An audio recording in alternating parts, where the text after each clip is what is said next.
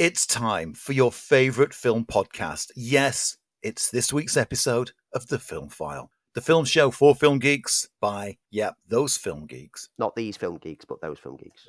Those film geeks. We're hiring two extras.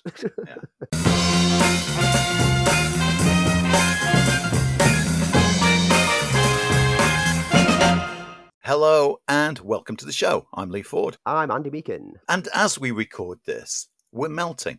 Not in a Wizard of Oz style, but in the, uh, uh, well, the heat wave that is uh, uh, taking over the UK right now. I had some American friends over at the weekend and they went, yeah, this is kind of an average sort of summer's day for us. But boy, boy, it's hot. Yeah, I mean, it, it's like, you know, the, the good weather's come because Boris has left.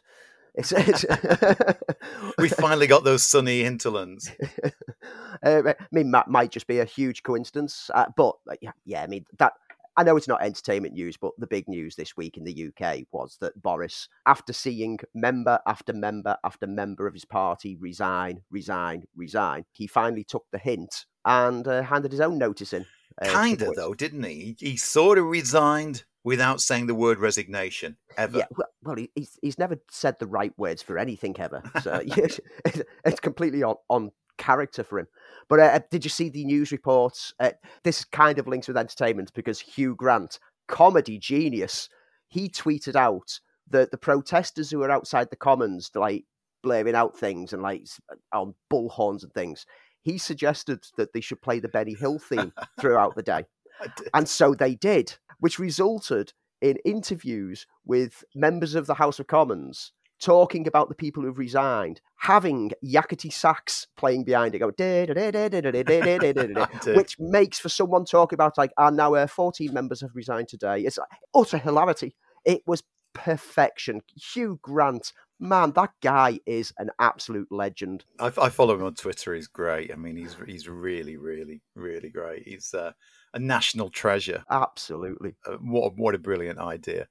Uh, you know, we're not a political show. We've got our politics, which I think we we wear quite clearly on our on our armbands, and it's got a big smiley face on it. Yeah. Uh, but yeah, I think you know it, it did stand out. I was supposed to be doing some work at home, and I got a text from my missus going, uh, "Put the TV on," uh, and which I did, and I, I was glued. I was absolutely glued to the TV throughout that morning. It was it was kind of um, history in the making. Um, one of those things, where were you when type moments. But yeah, uh, really powerful stuff. And, uh, you know, you want to be part of at least an observer to history as it's going on. So, needless said, I didn't get as much work done as, uh, as I should because I was absolutely uh, entranced by it all. You couldn't write it. If you did, it would all feel like a big political uh, mess. But hey, welcome to the UK. On completely separate notes, can we talk about the Gentle Minions fad? Yeah. Now, I knew nothing about this Minions thing until I had the radio on, and there was one of those phone in things on, on Radio 2.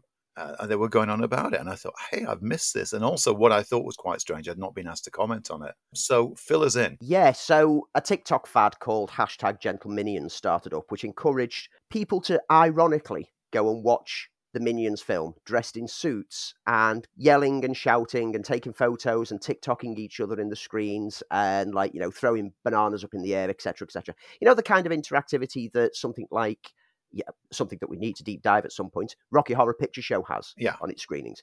But that's earned that kind of interactivity from the cult fan Oh, base absolutely. that has built it up. Minions certainly hasn't. And what's happened is that cinemas have been finding screens getting trashed. They've had people throwing banana skins at the screens themselves, which stains and damages the screens and can be quite costly and generally causing a disturbance.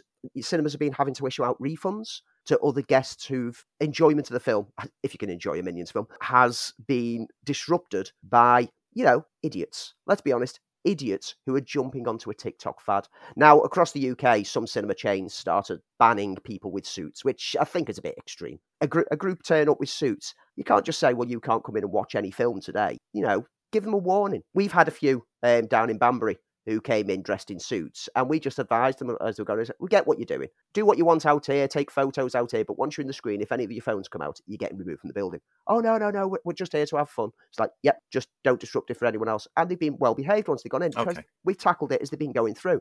Banning people from going in with suits. Mm, it's kind of a knee jerk reaction, wasn't it? But the worst thing about this whole fad is that, according to sources, this originated as a marketing ploy by Universal themselves. You've just answered my next question. In fact, you, you've uh, uh, telepathically preempted what I was going to ask. So that's the rumor that I heard that this was a marketing ploy from uh, uh, the studio.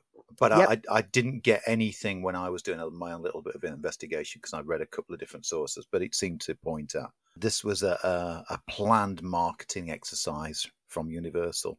Okay, they'll, they'll have Yep. got the hits from it, but has it now seriously backfired? They certainly did. Uh, and this is why they were encouraging it from their official social media channels for the opening weekend.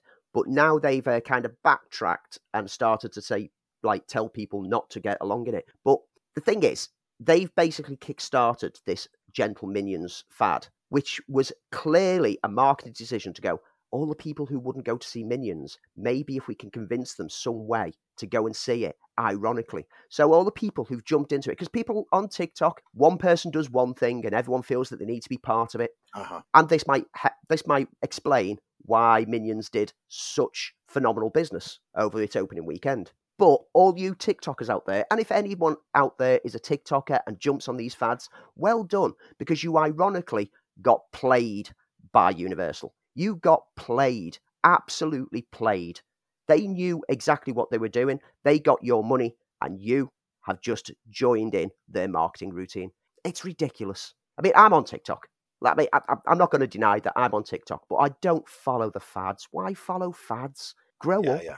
Get your own personality. Do your own thing. Have fun. But don't ruin cinema going experiences for everyone else. Yeah, well said. I mean, there's nothing that winds me up, as you know, more than, uh, you know, paying good money to go and see a movie only to be disturbed by some um knobhead. This is a family film. This is Mm. family audiences. So, you know, y- your behavior is in front of children. You're acting like that in front of children. What kind of message are you sending to the children of the world when you think that it's fun to disrupt performances and act like idiots just so you can get like a couple of clicks of likes on your TikTok feed? Grow up, all you TikTok generation. Well, well, sadly though, Andy, not not not our audience. I'm pretty much guessing. Oh, this is where we get loads of emails and it's like, who do you think you're talking to, you boomer? Officially not a boomer. Haha. That'd be me, and I don't care. Generation X here. Boom. Um, I've been called a boomer a few times and I've thrown that straight back. It's just like, yeah, Generation X, I'm an X man. Boom. but yeah, TikTok, TikTok generation falling into marketing fads, and this is just a problem that's happening with loads of companies now are starting to jump on to the social media fads themselves. And they, they are generating this kind of, I think it's negative marketing. Yes, it does good business for them, but it impacts negatively on the cinema experience and it impacts negatively on the people showing your films. So, Universal, you're just as bad as the TikTokers. Please never do something like this again, you silly, silly fools. And I'm going to go on a completely separate note here. Okay, yeah, Uh, yeah. you- tangent off, buddy. I'm tangenting everywhere today because there's been quite a few, few things It's that have happened heat, this isn't it? The heat's making you And this one, uh, this one is to do with me, me lovely mum, who, uh, even though she retired a couple of years ago, she's been doing some work for the theatre, uh, like doing ushering in theatres. And she was ushering on the Jimmy Carr gig. I think it was the St. Helens gig last week. And she Yeah. made the mistake of responding when he asked questions. And so she became the butt, butt of his jokes for quite a substantial amount of it. I saw this tour back before like all the lockdowns hit it uh, when he started off talking about like you know COVID, it's going to help help all the pension crisis. Uh, well, he's done it with like um, eh, the care homes like crisis has been sorted thanks to COVID, and, and then he said like, is anyone over the age of sixty in the audience today? And my mum thought that other loads of other people would respond, and she just like watches us and goes over here. And so like he, he interacted with her, got a name, Pat, Pat. So every time he was doing a joke about dementia, anything to do with like failing health, he kept saying, "Is Pat still okay? Pat, are you still there?" All the way through it, and she's she's always found him quite funny when she's watched it on TV, but never saw his live thing. Now she wants to go and see him um, next time he's gigging in Sheffield. She wants me to get a ticket because she absolutely loved that level of interactivity and being the butt of the jokes. I think it's great. Right, that's what going to comedy shows is all about. You can watch them on Netflix, but being in that Yeah. audience, being in that room. I've not been to a comedy gig in ages, absolutely ages. Yeah, well, I think my last one was Jimmy Carr Right. for the comedy gigs. hand up. So, oh, oh, I'm, I'm, I'm waiting for the day when I can manage to get victimized by him. I'm more than happy for that.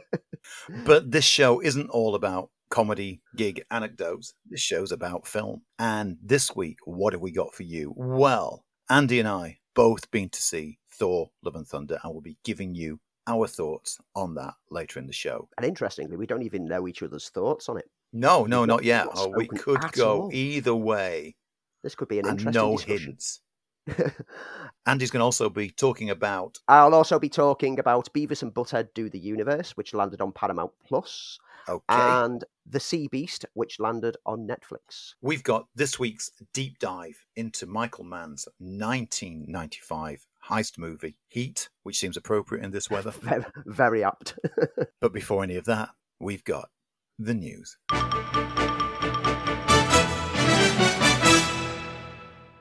And welcome to the segment we like to call Colin, also known as news. And uh, I'm um, glad you remembered that. I remember that one. And we're going to start with, as we normally do, the box office.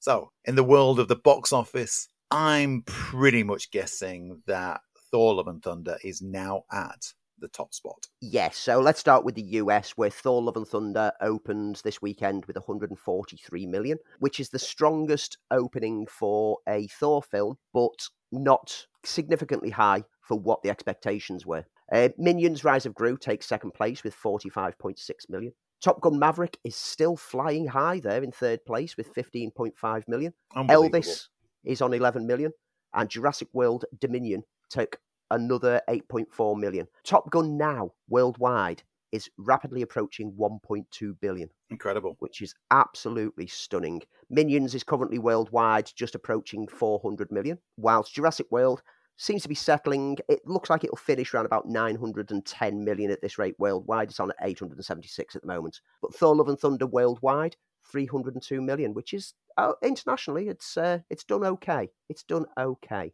What the drop off's going to be because we've seen big drop offs on Marvel films of the recent months, and it's going to be interesting to see whether this can sustain it, especially with the rather mixed opinions that are coming out from there. Which you'll get to find our opinions uh, a little bit later. But I'm, I'm trying to figure it out. So, if Thor Love and Thunder uh, has done pretty good, and you're saying it's the, the top entry on the Thor movies, Yes. um, in the scheme of things, uh, where does it stand on the MCU now? Do some math. Tenth or eleventh, I'm saying. Yeah, I, I believe it's it's it's within the top ten openers for the MCU, but it, it's whether it's going to have that sustainability. Here in the UK, Thor opened with 12.3 million, including the Thursday previews, which is better again than Thor Ragnarok did. However, it's significantly behind Doctor Strange: Multiverse of Madness, which did 14.9 million in its opening three days. Minions still generating family audiences, 4.3 million this weekend, up to 18.5 million total for the UK. Elvis in third place with another 1.3 million added. Top Gun again, not dying down at all. It's it's still flying around. One million taken this weekend. It's up to 70.6 million from the UK. Okay. And uh, Jurassic World, 559,000 it took this weekend. It's definitely slowing down. People have had enough of the dinosaurs now. And you've got to take into account that we've had crazy hot weather this weekend, and, and that usually in the UK does have an impact on, on Yes. cinemas because we all have a tendency not to go uh, because we think this is uh, only going to be for a week, and basically we try and spend as much time in the sun as possible. I did hear that while Thor's done really well across the world, his numbers in Australia are kind of off the charts, and I think maybe uh, that might be down to Taika Waititi and the fact that they've got a homegrown star with Chris Hemsworth. Yeah, in Australia, it took $13.8 million, which was a pretty strong opening for them. I've seen discussions in the trades over this past week with regards, particularly Disney releases, either Marvel, Pixar, or whatever, which we've seen them have decent opening weekends and then significant drop offs. Where, and we've touched on this, but not really discussed around it, Disney might have a problem with their release model particularly the fact that people now know that six weeks down the line you can Yeah. watch it for free on streaming. And I wouldn't be surprised if this gets reviewed because um, Doctor Strange is close to 1 billion, but it's slowed down so much it's unlikely to pass that figure. And they well, were expecting you can watch one, it on Disney Plus. Yeah, they were expecting a, at 1.1 billion on that one at least. So that the underperformance of Lightyear, which a Pixar film should have done better than what it's performed, Yeah. and everything on the Disney model looks like people are just basically going, uh, I'll just wait for home now, which is not what they want to be getting. No, no, absolutely not. You want uh, you want to be able to hang this out. I wouldn't uh, wouldn't be at all surprised if Disney very very quickly review their model. Yeah. Because hey, if we can figure it out, then they can. you Yeah. so that's where the box office is at the moment. We'll see how next week impacts on Thor, whether it sustains business, whether the mixed word of mouth makes it decline significantly, or whether, whether it is just the hot weather that are keeping people away. Okay, so that takes us in quite nicely into the rest of the news. Andy, what have you got? So let's stick with Marvel. Charlie Cox and Vincent D'Onofrio are definitely set to reprise their roles for the upcoming Echo series, which is currently filming in Atlanta. We've already heard word that Marvel are going to produce a, a Daredevil series anyway for Disney Plus. So um, we always kind of figured that that Daredevil was going to appear in Echo. So it, it feels like this news has been out there for some time, Yeah, it's just that we finally got a confirmation on it. and we knew that Vincent D'Onofrio wasn't dead at the end of Hawkeye. Yeah, when a camera pans away when someone's getting offed, you know that that person's not dead. Yeah. Unless you see that bullet go through and the brain splat on the pavement in a Marvel thing. A bit excessive, really. But yeah, I that would be a bit excessive for a Marvel thing, but you, you get me point. Um, I I think it's great because I'm not completely convinced that Echo herself is a strong enough character to be carried, but that's because I'm not completely well versed in that character. But I do think that the direct links to the Kingpin means that it makes it for a much more interesting story. And throwing Daredevil in there, it's the chance for them to bring Daredevil properly into the MCU. We saw him briefly in Spider Man No Way Home, but apparently Echo will reportedly include a plotline in which Daredevil is searching out a former ally. Podcast The Weekly Planet has reported that that ally is Jessica Jones. So it's possible that this Echo series is going to be the MCU's way of bringing all of the Netflix aspects into their like universe officially. So you've seen then on Disney Plus that Jessica Jones has been renamed. I didn't even notice that. No. It's now called, which was the original title for the series. Okay, so to go back even further, when Marvel published Jessica Jones for its Max imprint, which was its its their Vertigo, you know, the, uh, an adult take on some of their characters, it was called Alias, and of course Yeah. the the series came out Alias, which had nothing to do with Jessica Jones. So when there was an initial proposed series, it was called AKA Jessica Jones, which kind of took care of the the alias. So, but when the series finally landed on Netflix, it just got shortened to Jessica Jones. Anyway, Disney Plus, and check this out for yourself, are billing the show as AKA Jessica Jones, which has all started all kind of speculation that uh, there is going to be a new Jessica Jones series. Uh, who knows at this stage? Uh, I, I wouldn't say that it's not on the cards, and I certainly wouldn't say that it's off the cards the way we're going. The other rumor that I'm hearing is that they want to bring back Luke Cage. Uh, they want to bring back Iron Fist, but in this particular case, they're going to recast. Uh, Which I think is a shame. I, I, I think I'm the only person on the planet, but I didn't dislike Iron Fist. I thought it was a slow burner, but by the end of the first series, it hooked me. Yeah, it was it was okay, and that was the problem with it. It was okay, and it took a long time, and I think that was apparent in all the Netflix series. It, it everything took a long time to resolve. 10, 13 episodes were far too much. Yeah, boiling it down to eight, and you'd have got uh, an absolutely stonking series on everything. And I loved the, the the first series of Daredevil, and then the first season of Jessica Jones was was was brilliant. But they all had a tendency to outstay their welcome, uh, and that that was the problem for it. yeah. I want to see them all get back together. I want, I want to see the MCU grow on that street level era, and I want, I want to see some great, more great shows because I am enjoying the shows from Marvel at the moment. Still digging Miss Marvel. Still digging Miss Marvel. Very clever what they've done with it, where they've gone. yeah, it's it's so smart and it's so likable and it's it's so engaging and it's uh, educational at the same time. It is. Hey. It is. She's an absolute charm. Uh, I can't remember her name. Iman Vellani. Full on, out of ten. She's a she's turned it up to eleven charm. I mean, it helps that she's an actual uh, comic book geek herself.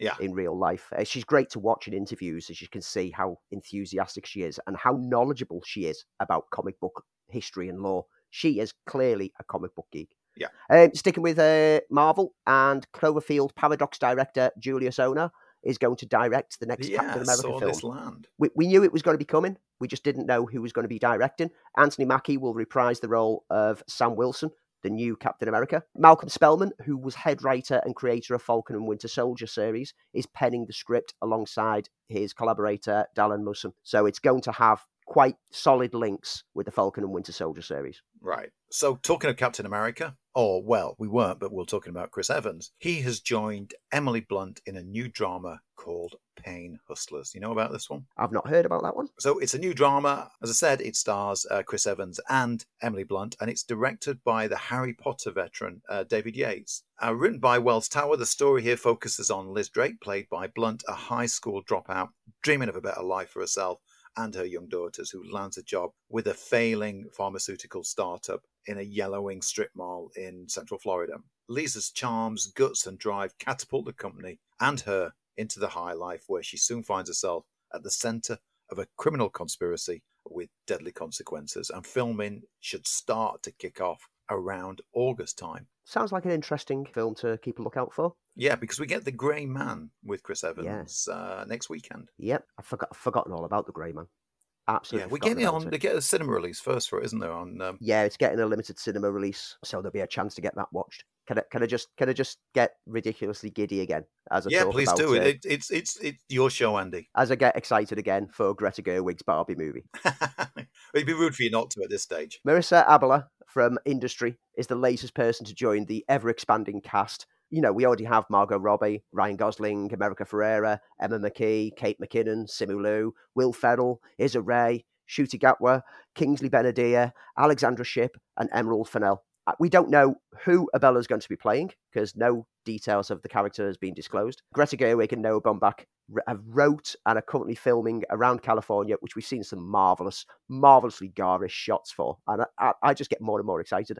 I think I'm not the target audience for this film. I, I don't know. It sounds like it, Andy. You're not talking yourself out of it. I've become the target audience for this film because I just think I, I'm in. It's because I'm so interested to see what Gerwig is doing with a Barbie film. Is it going to be tongue-in-cheek, self-referential? Is it going to be a satire of consumerism? We don't know.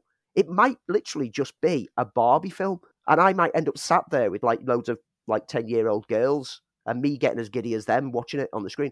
I don't know, but it's just the names involved in this make it for something that it's clearly got to be the film of 2023. Let's be honest. I, I I'm looking forward to seeing the first trailer on it. Co-star Mackey has spoken with Empire about the film recently and revealed that the production is fun.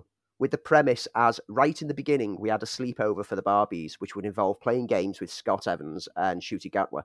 Said games included table tennis. And she says that tonally, the film is light, funny, silly, American, and pink. yeah, when we can judge some of that from the um, from the stills that we've seen so far. There's lots of pink. Do you know what the last film I saw was before lockdown? Before the cinemas closed, I think it was at two o'clock or something like that. What was it that you watched? It was Parasite. That was my last film before the world went quiet. Anyway, Bong Joon Ho uh, has been building an excellent cast, which includes Robert Pattinson, and has now signed on uh, Steve Yeun for his next writing and directing project, an adaptation, which I didn't know, of Edward Ashton's sci-fi novel Mickey Seven. The story follows titular Mickey Seven, who is an expendable, a disposable employee of a human expedition sent to colonize the ice world Niflheim. Whenever there's a mission that's too dangerous, even suicidal, the crew turn to Mickey. After one iteration dies, a new Mickey is regenerated with most of his memories intact. After six deaths, Mickey 7 understands the terms of the deal and why it was the only colonial position unfulfilled when he took it. So, interesting stuff. I like his forays into science fiction, and to some hmm. extent, there was almost a, an otherworldly quality to Parasite, but it's looking like a great cast so far. As I said, Pattinson, he's got uh, Naomi Ackie, uh, Mark Ruffalo, and Toni Collette on board. Bong Joon Ho is always a director that I'm interested in watching.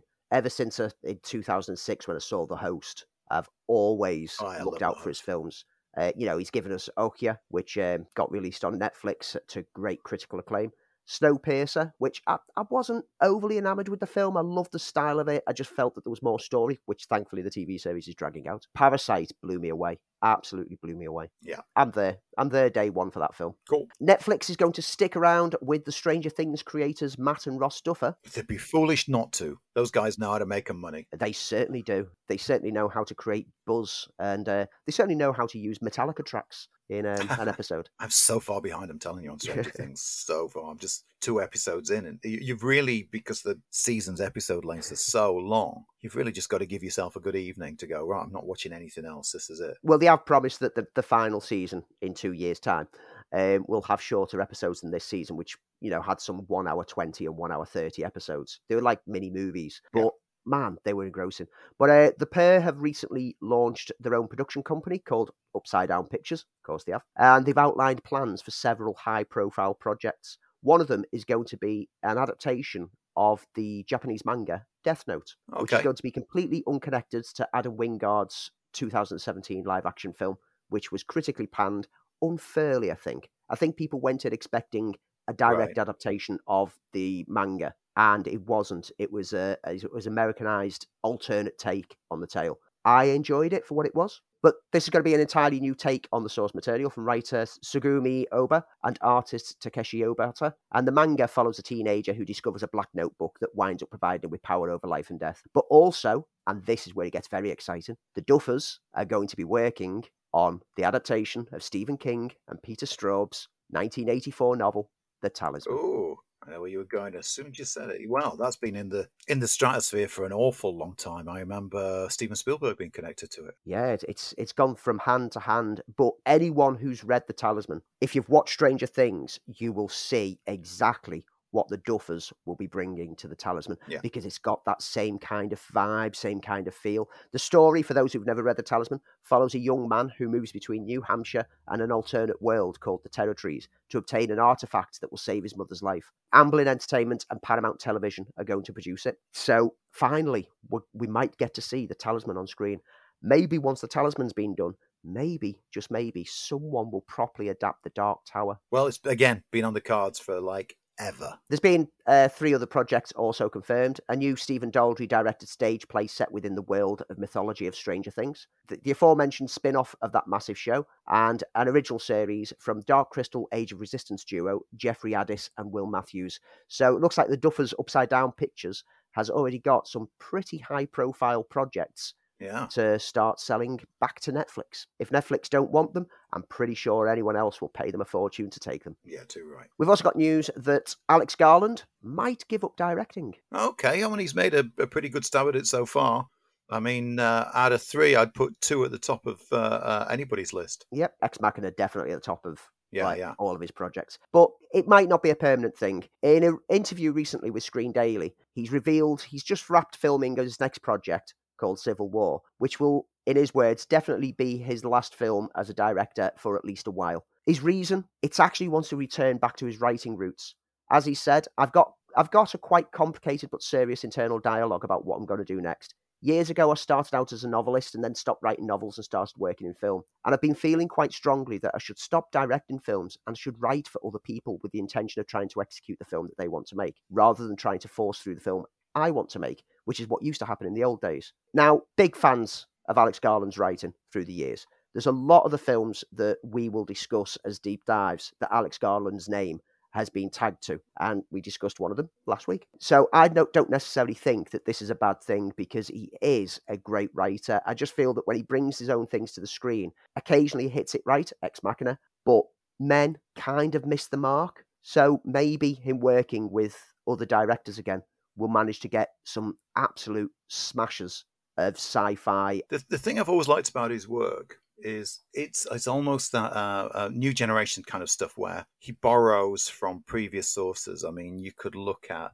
28 Days Later as being influenced by Day of the Triffids, or you can see Ex Machina, uh, uh, its source has been in so many other science fiction movies, but he always brings something unique to those those um, elements. Yeah. he ties into into sort of uh, geek culture or, or uh, literary culture, and then brings his own spin onto it. So I, I like his work. I I've not got to see the men yet, so that's that's still to be hashed out. Like we said, he's currently putting the finishing touches onto his Civil War, which is a contemporary war movie which stars Kirsten Dunst, Wagner Moura, Stephen McKinley Henderson, and Kaylee Spaeny. And A- A24 are expecting to release it later this year. Okay. Quick news on Candyman remake writer director Neil DaCosta is going to pen and helm a reimagining of Henrik Ibsen's famous play Hedda Gabler for Orion Pictures and Plan B. Which Okay. the story of this follows a woman as she navigates a house she does not want, a marriage she feels trapped in, and an ex-lover who has re- reappeared in her life. I have seen one of the one of the interpretations of that way way back then. There is another bit of news, but it actually ties in nicely to our deep dive later, so we'll fill it in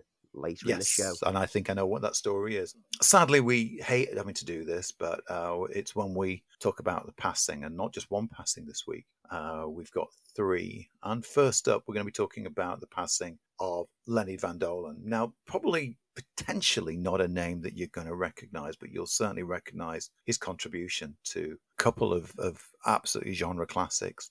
Uh, first up, he was the star of Electric Dreams, and probably best known for appearing in Twin Peaks and Twin Peaks Fire Walk with Me, right up to his passing just the other day at the age of 63, which is no age whatsoever. He kept working, but uh, apparently Andy had been ill for some time. Yeah, he's been struggling over the past few years with health issues and slowly declining. And 63 is definitely no time to go. I remembered him from Electric Dreams because I Yeah. watched that when I was young, but he really impacted on me in Twin Peaks. As Playing Harold Smith. Harold, the reclusive orchid grower, Yeah. He becomes quite key to some of the secrets of Laura Palmer's death. He's got a presence on screen. He's got a presence in everything he does, but it was a very unassuming presence. Yeah. And he kind of got typecast into that unassuming role, never getting a chance to really be a leading man after Electric Dreams, which I think is a shame because there was a lot that he could have offered.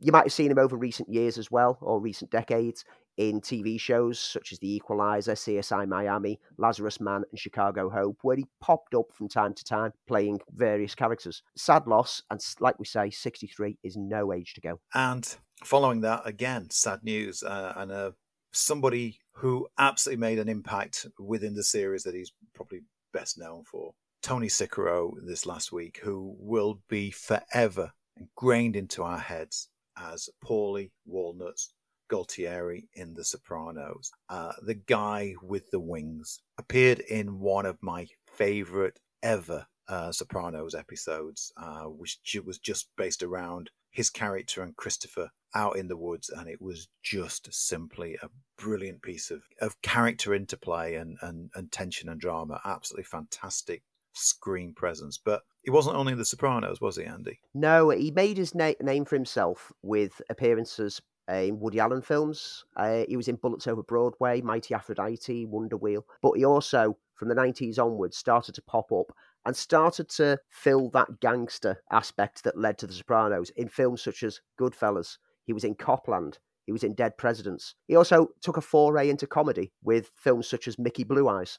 But, like you say, the character of Paulie in The Sopranos is what everyone remembers him mostly for because The Sopranos was so good at giving us characters that, even though they are utter scumbags, Yeah. you absolutely love them and you root for them and you hope for the best for them.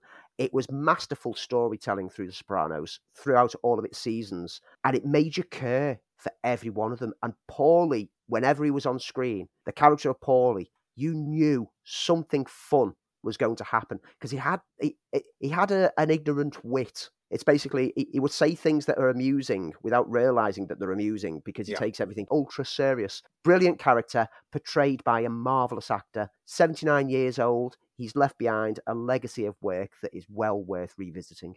And of course, we can't talk about sad losses without having to mention James Caan, who passed away this week, who was an incredible screen presence. Going right back to the beginning of his career with his, where you could, if you were on screen with John Wayne and Robert Mitchum and still shine, then you just proved what uh, an actor and what a personality you are. And he was in a 1966 movie El Dorado. Uh, then Countdown, which is uh, uh, an early space race movie. The Rain People from Francis Ford Coppola. But of course, it was The Godfather that put him on the map. Delivered one of the most fantastic screen performances with one scene in particular, one very famous scene, ad libbed. But he was a, a, an amazing actor. I can I can list some of my favorite all time roles, other than The Godfather, Freebie and the Bean, uh, Slither. He was excellent in The Gambler, and and never didn't have in, in his in his lifetime uh, uh, turn in a bad performance. Even if it was in Dick Tracy or in in Alien Nation, he was uh, always always phenomenal. Yeah, um, he was also in my favourite director's first film, uh, Bottle Rocket. Again, he was someone who was in Mickey Blue Eyes because it seems that everyone who was anything to do with gangsters was in Mickey Blue Eyes. But I think for me, the one that first made me sit up and take notice of him and then go back and seek out his other works was uh, the adaptation of Stephen King's Misery, where he Yes. played Paul Sheldon. And the interplay between him and Kathy Bates through that film is tense, engaging, and both of them are on perfect form through it. There's a film that we're going to deep dive at some point. Yeah, I mean, when it comes to, to finding your own personal favorite James Caan performance, I, I, I had a go for the show in advance, and, and I just couldn't. You know, um, Misery, Rollerball, uh, Michael Mann's first film, uh, Thief, which he was just absolutely brilliant, and was the first of that kind of neo noir. Uh, style of of uh, uh, thriller, absolutely amazing. Yeah, you're right. Um, was Mr. Henry, wasn't he? He played in uh, in Bottle Rocket. yes, he was. He was one of those actors who you couldn't you couldn't typecast as he does this genre because he literally dipped his toe in everything. Yeah. He's done an- animated movies, Cloudy with a Chance with a Chance of Meatballs one and two. He's done comedies like Elf, Get Smart. He's done dramas. He's done horror. He's done Gangland. Everything. He's done every aspect of every genre, and he was always someone to watch in anything that he was in. his name was circulated way back in the 70s as being uh, one of the actors they wanted to play Superman.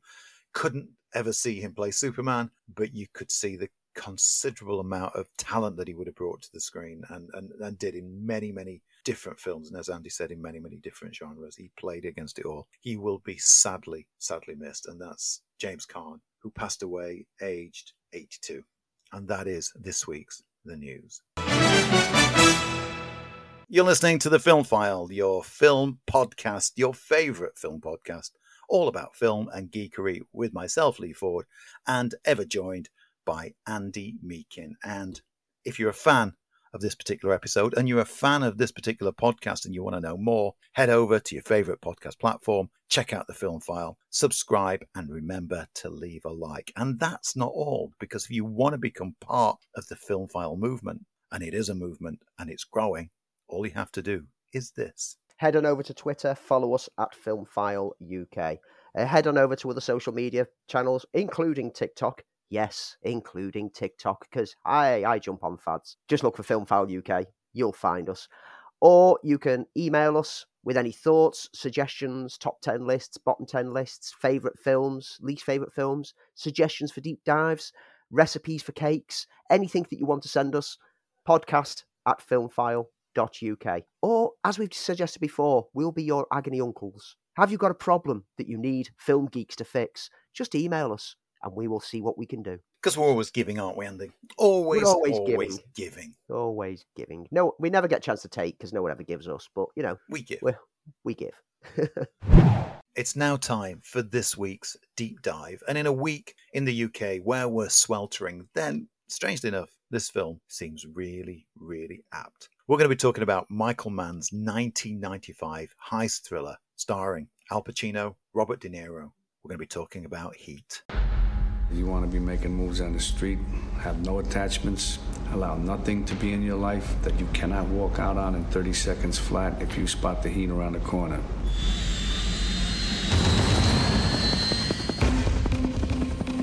in the city of Los Angeles. Recognize the MO? MO is that they're good. If you think these guys are scoring more than passing through, I doubt it. A relentless police detective is on the trail What do we got? of a master thief. You're fugitive number one with a bullet. It's double the risk here. You're wrong. It's four times the risk, and I'm double the worst trouble you ever had. Clear! Now, for the first time, Academy Award winner Al Pacino and Academy Award winner Robert De Niro collide. If I'm there and I gotta put you away, I'll tell you, you are going down. What if you do got me boxed in, and I gotta put you down? Because no matter what, you will not get in my way. I will not hesitate for a second. So, Heat, a 1995 American crime drama, which featured not only two of the biggest acting names of our generation, Al Pacino and Robert De Niro, and also an ensemble cast that included Tom Sizemore, Jon Voight, Val Kilmer, and a very young Natalie Portman. Along with names such as Danny Trejo, William Fichtner, Jeremy Piven, Henry Rollins, Ashley Judd, Hank Azaria. I mean, this is a stacked cast. Tom Noonan, who'd worked with Michael Mann on Manhunter, is Yep. also in there. So the film follows the conflict between an LAPD detective played by Pacino and a career thief played coolly by Robert De Niro, while depicting its efforts on their professional relationship and their personal lives. It's probably best known for one of the most brilliantly choreographed and bizarrely accurate shootout scenes that I think has ever been depicted on the screen. And if anything's been done better, then this was the game changer. It's a long film. It's a film that is intricate and detailed into the lives of two guys who are both at the outside of their own professional lives. Depending on, I think, depending on your point of view, you, you're drawn to either one of the, the characters and becomes your lead character. And for me, it was always the Robert De Niro, Neil McCauley character who was the most intriguing. But I have a lot of time for this film, and uh, I've I've not gone back and watched it as Andy has because Michael Mann has this tendency to play with his own work and recut it. And it's one of those films that for me plays so well in my memory that I don't want to see a changed version. But Andy, you got to watch it again quite recently. I did, yes. The film is inspired by a real life detective, uh, Chuck Adamson, which Al Pacino's character is largely based upon. It, was chasing one particular villain, Neil McCauley, which is who Robert De Niro's character is named after. Whilst it doesn't actually follow the events of real life, it was inspired by this one man who was determined to take down one career criminal.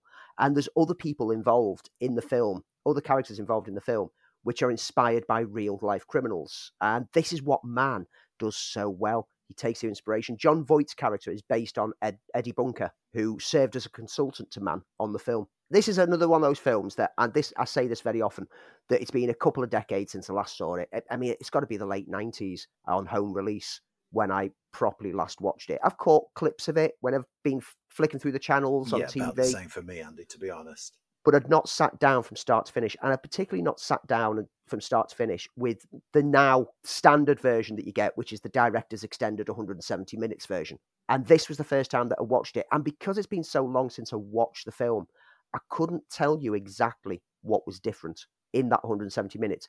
And I think that's a good thing because I didn't detect anything that had been shoehorned in that should have left cut. I found from the start to finish, I was engrossed with it this time round as I was that very first time that I caught it. And what engrosses me about this film is not only does it start off quite hot with some great action, it draws you into two separate lives. Like you say, the, you try to decide which one you want to root for the career cop or the career criminal.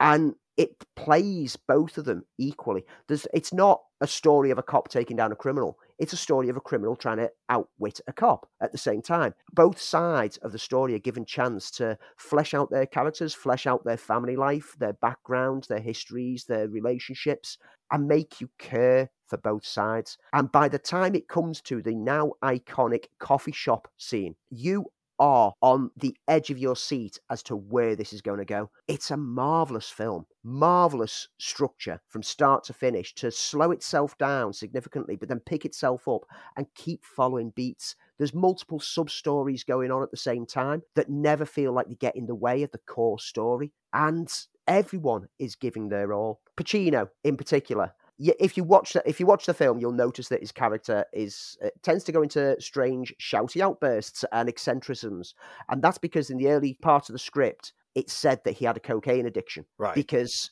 he's playing a cop who used to be undercover in um, the drug squad, and so he'd become addicted to cocaine. As we've heard from historical evidence and like you know documentaries, that a lot of undercover cops end up falling into patterns, and so Pacino drew on that, even though it got removed from the script later on he drew on that and says, No, I'm going to still play it that way.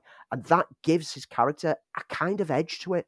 And it makes it so that you're not always rooting for the cop because at times he comes across as unlikable because the cocaine is affecting him. And that helps the film. And in, in complete comparison to that, you've got De Niro really underplaying the role, Mm. who's someone who's calm, forever calculating, even to the point when he, he falls in love and he has that tremendous line about being able to walk away from anything that you care about in seconds flat when the heat goes down, so to speak.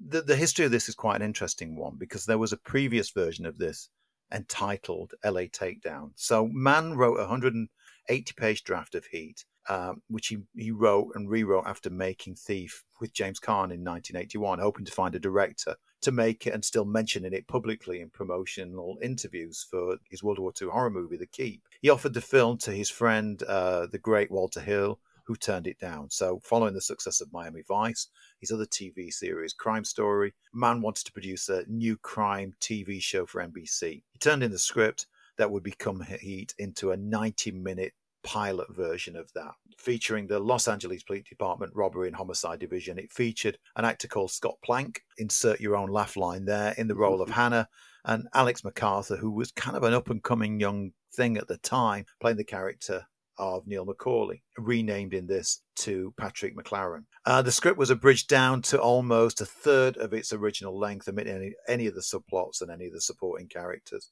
The network were initially unhappy with Plank in the lead role and asked Mann to recast Hanna's role. Mann declined.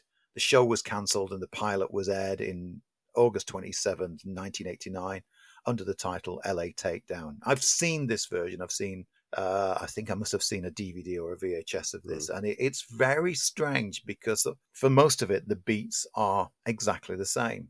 Anyway, had decided in 1994 to shoot a biopic of uh, James Dean, but in, in favored that uh, he turned to finally getting round to directing Heat. And of course, the big draw of it and the way that the marketing was built for this film was having Pacino and De Niro, who'd been together kind of in The Godfather Part 2, but never ever shared a scene. Keanu Reeves was originally cast in one of the supporting roles that ultimately went to Val Kilmer, and the rest is kind of history, and including the very famous LA takedown scene. The film is well regarded for the action moments, the heist being so well planned, but in particular the weapons usage throughout the film. Ex British Special Services Sergeant Andy McNab, who has quite a lucrative career making churning out books, was a technical weapons trainer and advisor on it. And he went through extensive training with all the actors for three months using live ammunition before shooting with blanks to make the takes work and to make everything look authentic. Like these were trained professionals, these were experts, these were mercenaries who turned criminal. And also the police side of it, they were supposed to be, you know, top crack ops teams to take down career criminals. And so it needed to look right. And it looks so right that ever since the film came out, there were stories about how the US military would show moments from the film as part of the training on how to how to escape from combat effectively in the middle of a firefight, how to correctly carry and reload. Val Kilmer in particular had been singled out by quite a lot of people as being absolutely spot on with his weapons handling throughout the film. It's that level of detail that as a casual observer, as just a general cinema goer, you wouldn't pick up on. But when you know about it, when you watch it, you start to notice how much more how much more efficient the weapons handling seems in this film than what it does in other generic action films. And this is something that Mann was very good at. He's always good at digging down into the fine detail that isn't actually necessary, but it gives it a gritty realism. It gives it a sense of believability. They'd done the same, hadn't they, on Last of the Mohicans, for instance? Yeah, Mann brings such a grounded realism to pretty much all of his films, which what makes them engaging.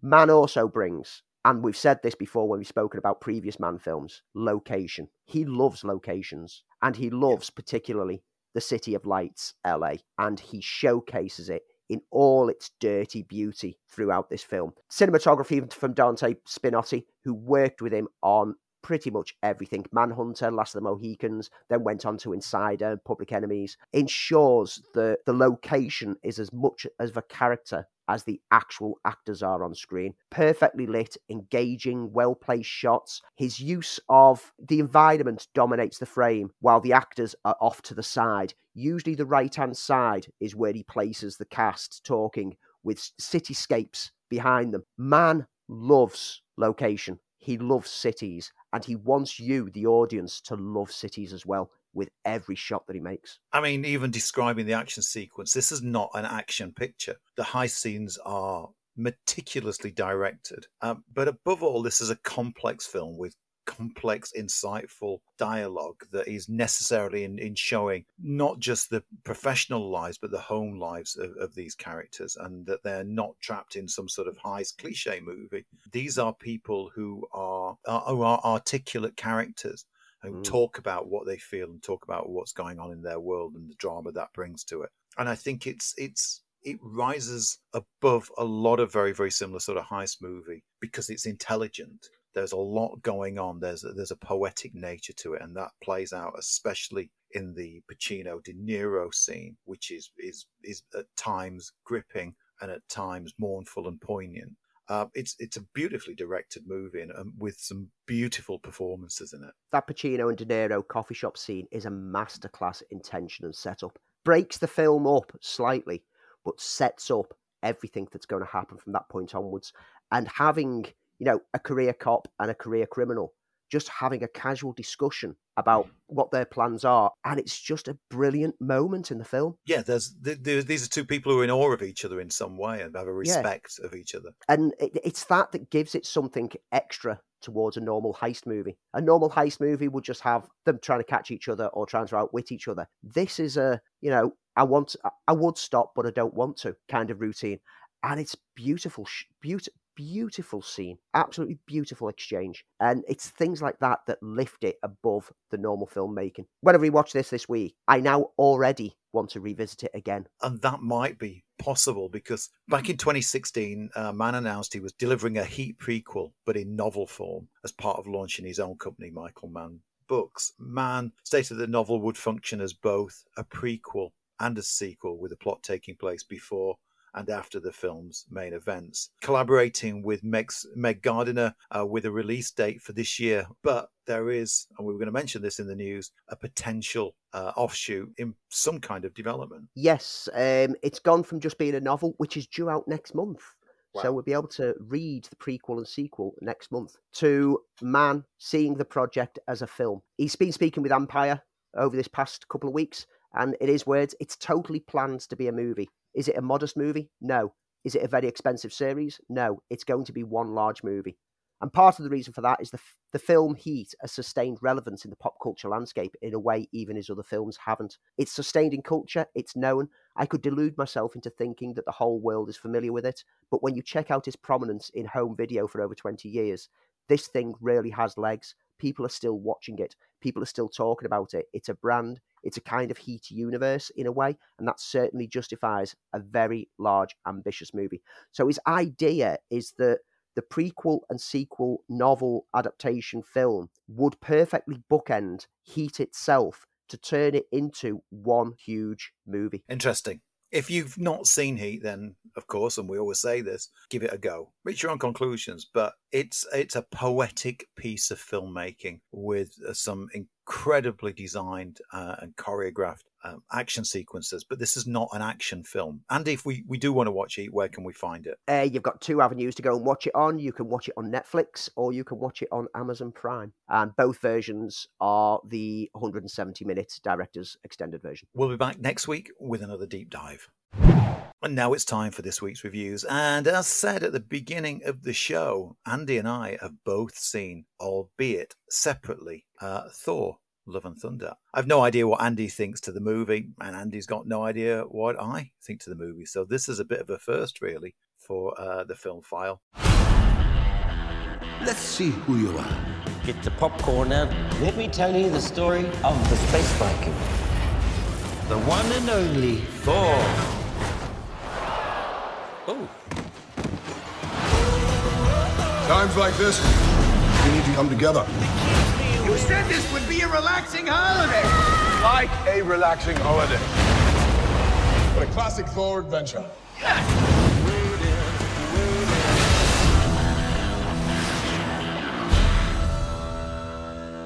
After the events of Avengers Endgame, we now find the mighty Thor gadding about the universe with the Guardians of the Galaxy. But Thor is in a so called midlife crisis. He's got his uh, god body back just in time to battle the maniacal villain, Gorr the God Butcher, played by Christian Bale, who is doing exactly that, going round for reasons best known to the plot, killing gods of every persuasion. Into this, we bring an old flame, Jane Foster, a return to Natalie Portman, who shows up out of the blue, wielding his old hammer Mjolnir and going by the name of the mighty Thor. Directed by Taika Waititi, starring Chris Hemsworth, starring Christian Bale, starring Natalie Portman, featuring Russell Crowe. Um, this is Taika Waititi's follow up to uh, Ragnarok, which changed the game for Thor. We'd had a great start to the Thor series with Kenneth Branagh.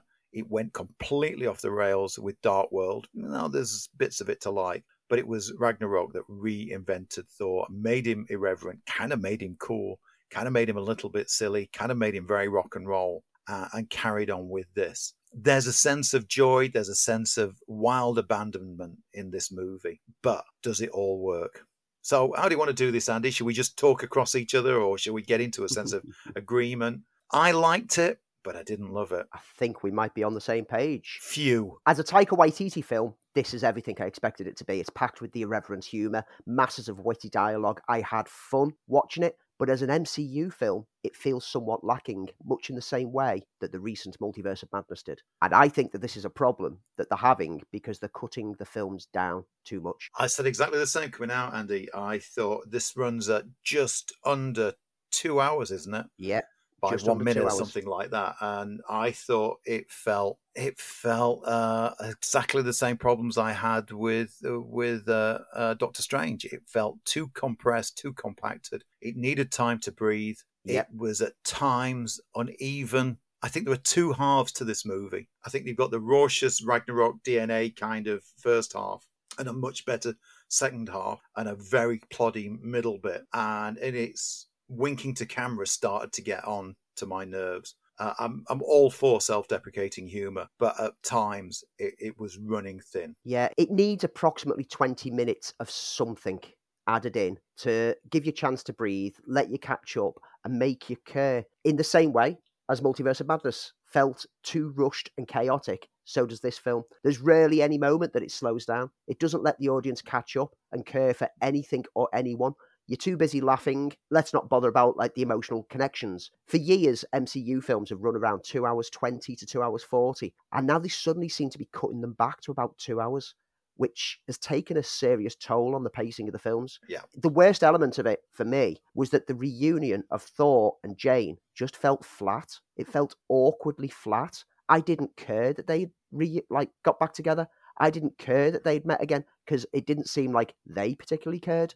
There was no emotional connection between them. I thought Portman coming back was excellent. I thought she she gave it her all. She clearly was enjoying herself this time after uh, she was largely underused in yeah, Thor pretty sidelined. Yeah, and I thought she she stood out uh, and and it's great to see because I think Natalie Portman can sometimes come across a little bit uh, serious in everything that she does, but she was clearly having fun, as as everybody was was having fun on this. Even Christian Bale, even under that ghoulish weird performance that he gives, seemed to be having a good time delivering that.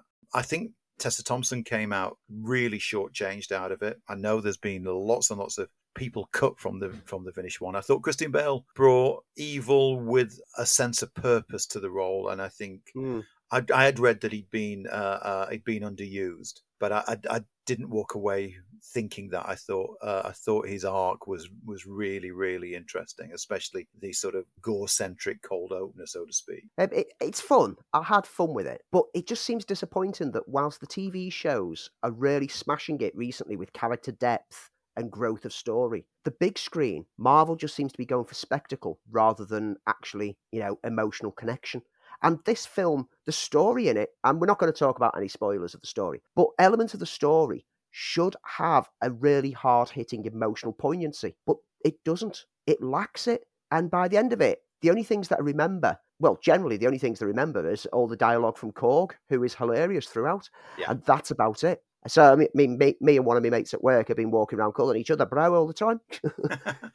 well, and what what I did like about it is it, it, it gave it a reason to be called Love and Thunder, which I, I thought had a nice yeah. symmetry to it, and uh, and that I enjoyed. I I did enjoy it. Don't get me wrong. Uh, mm. It's a Taika Waititi movie, and his signature's all over it. Uh, a great soundtrack, but it felt it felt tempered. It felt it felt subdued in in the way that it, it should have been epic. Uh, there are three big key sequences in this movie. Really, that's it.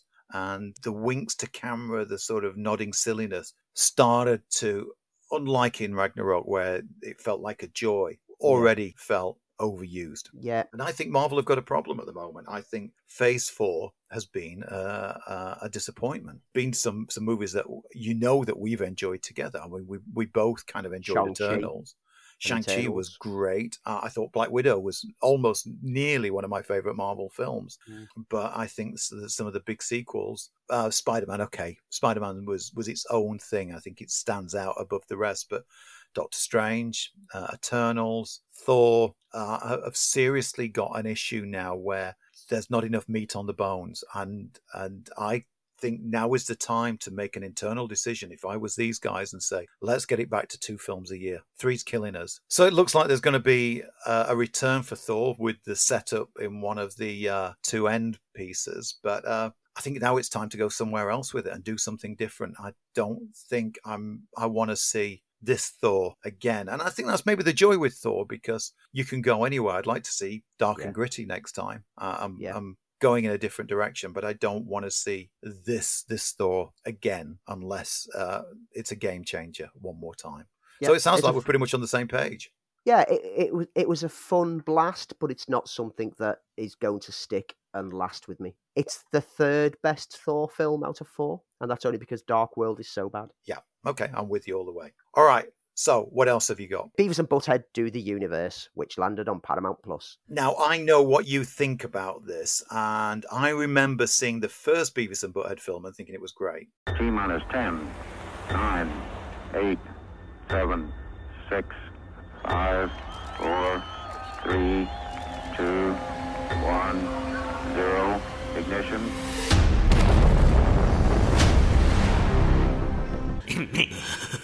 the Earth sucks. wait, wait a minute. I think the floor's not working.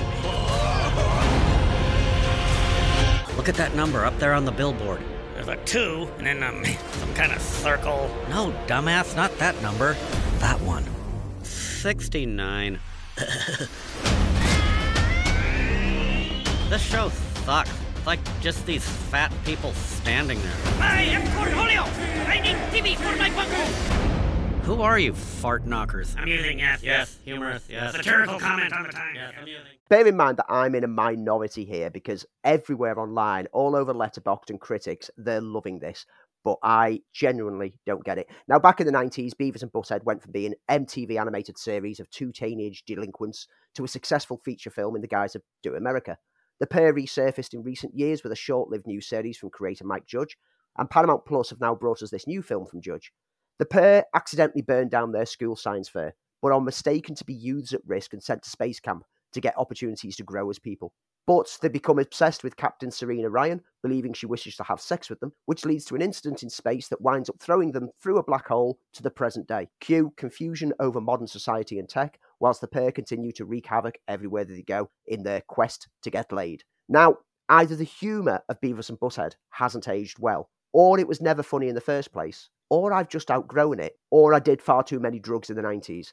Probably all of that, to be fair.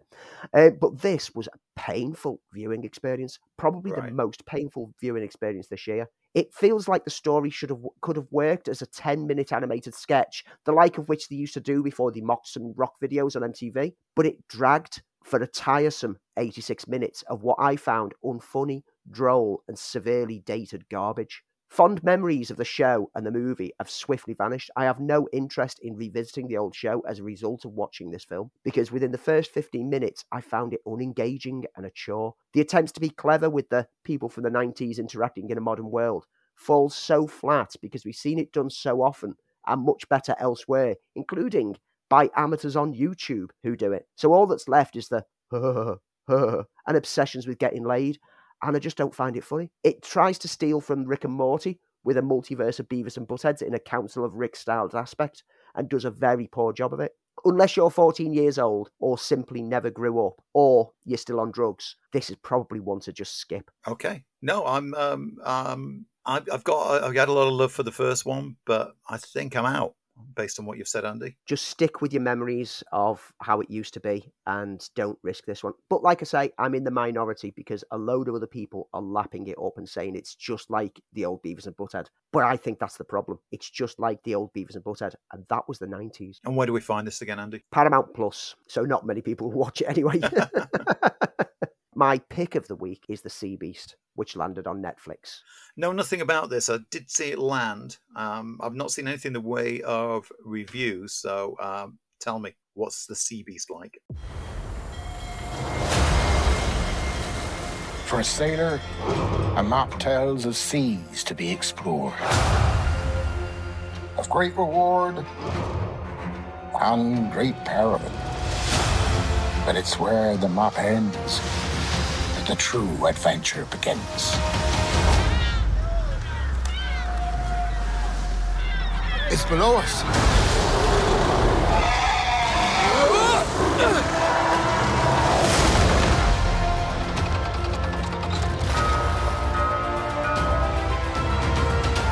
A hunting ship ain't no place for a kid.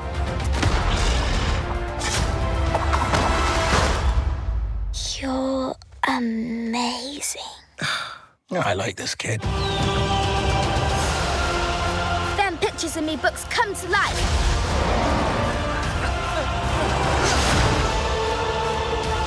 For it's out there in the vast unknown that we find who we truly are.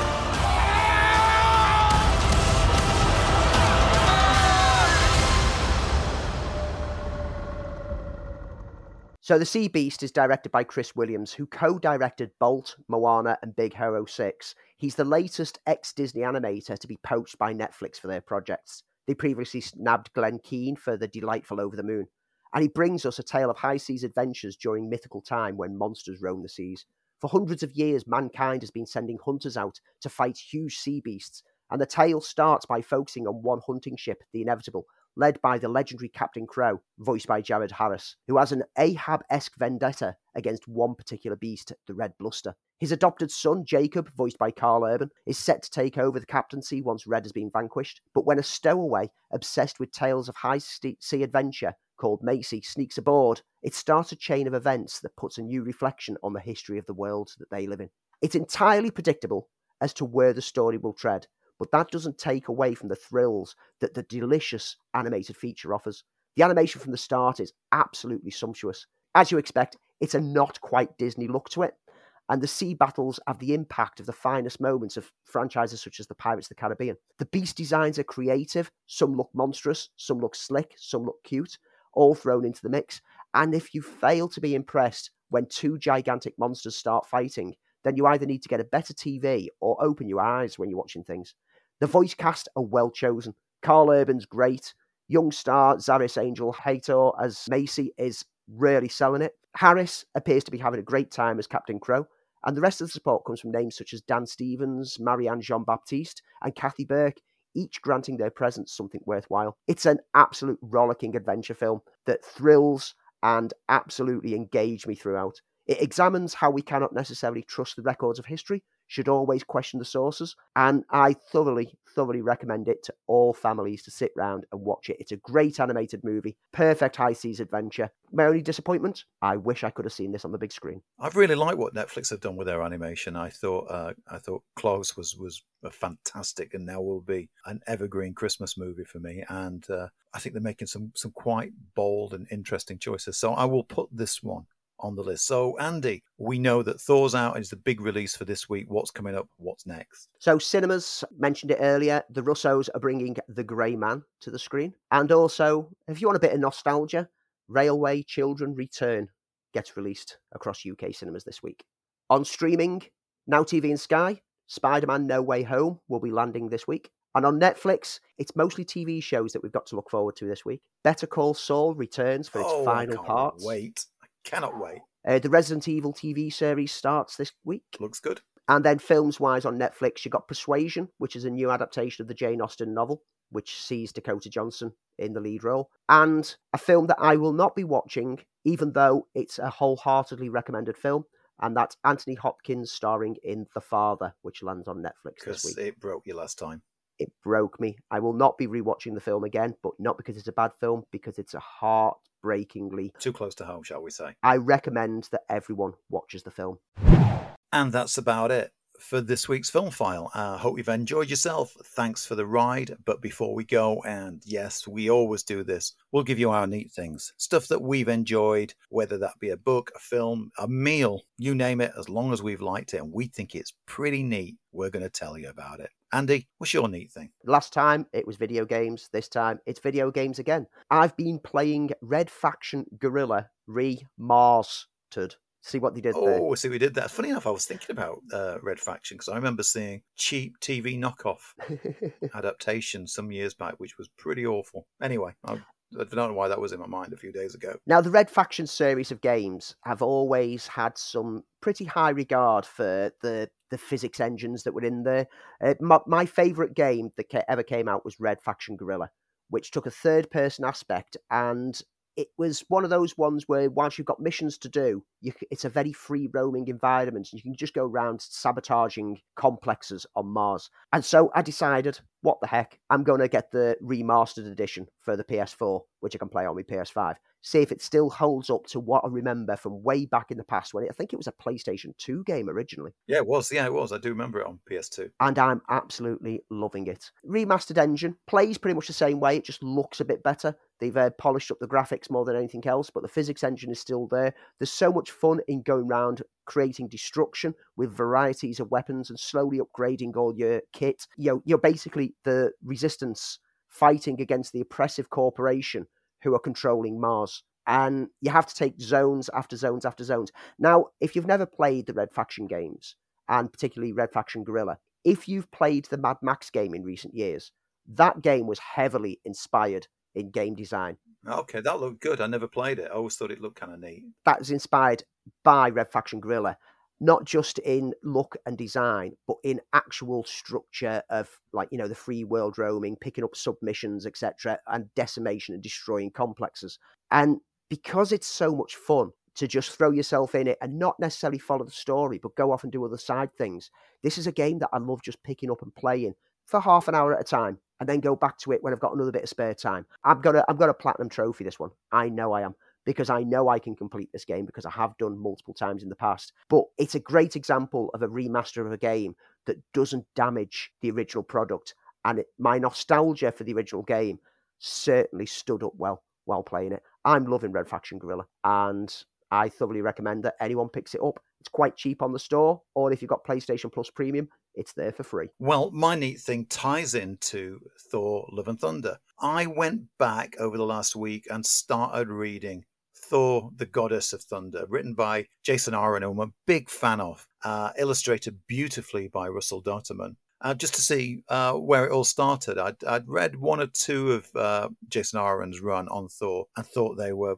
they were marvelous. And of course, this was a huge inspiration for the film, not only with uh, um, the Jane Foster Thor, but also with the idea of uh, Gorr the Godslayer as well, who was one of his creations. And interestingly enough, there's quite a lot of humor that's made it from the comic uh, onto the big screen. You can see why they chose this particular run because it, it does does fit in with Taika Waititi's almost not quite his version of Thor. He's not quite the dunderhead that he is in, in, in the comics, but he's this is kind of a very much this is not your granddaddy's Thor. This is not Stan Lee.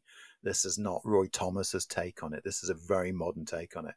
Uh, but they're beautifully done. Uh, I'm, I'm reading the collected edition. I'm starting kind of late into the series. So I'm starting with the Goddess of Thunder, but it, it's a fantastic read. Uh, Jason Aaron breathes life into Thor, makes him feel relevant, makes him feel up to date as a character. For me, it was never a character apart from Walt Simonson's run that I, I ever really enjoyed. I, I found found it to be very dull, and I think that's always been kind of the problem with with where to take him in the movies. What do you do with him? But in the last couple of years, starting with uh, uh, Straczynski's reinvention of Thor, uh, and then um, the great Matt Fraction's run on it, Jason Aaron really is the Thor writer. So if you want to check it out, see where the story started, you can either check out uh, Volume One, The Goddess of Thunder, which introduces us to uh, Jane Foster as Thor, or you can read uh, the Godslayer uh, series, uh, all by Jason Aaron. All look beautiful, all well worth a read. And that, guys, is it. We're done. We're out of here as we melt away into the night and pray for uh, just a little bit of relief from the heat. But um, Andy, always a pleasure. Aye, always a joy. Good to um, have you back, back with us. How long are you here for? Yeah, back up to Banbury for the end of the week. I've only got a few more. Well, I've got a month left of this backwards and forwards. It's flown by, actually, hasn't it? It's uh, 12th of August is my last shift there. Although I'm fully expecting to get requested to go down every now and then uh, to help out until they've packed out their team with uh, a full spread of managers. But I'm more than happy to do it. It's uh, it's so much fun down there. I'll see you next week and see everybody else for uh, another film file. But before I go, I do what I do best. I take scores. You do what you do best. Try to stop guys like me.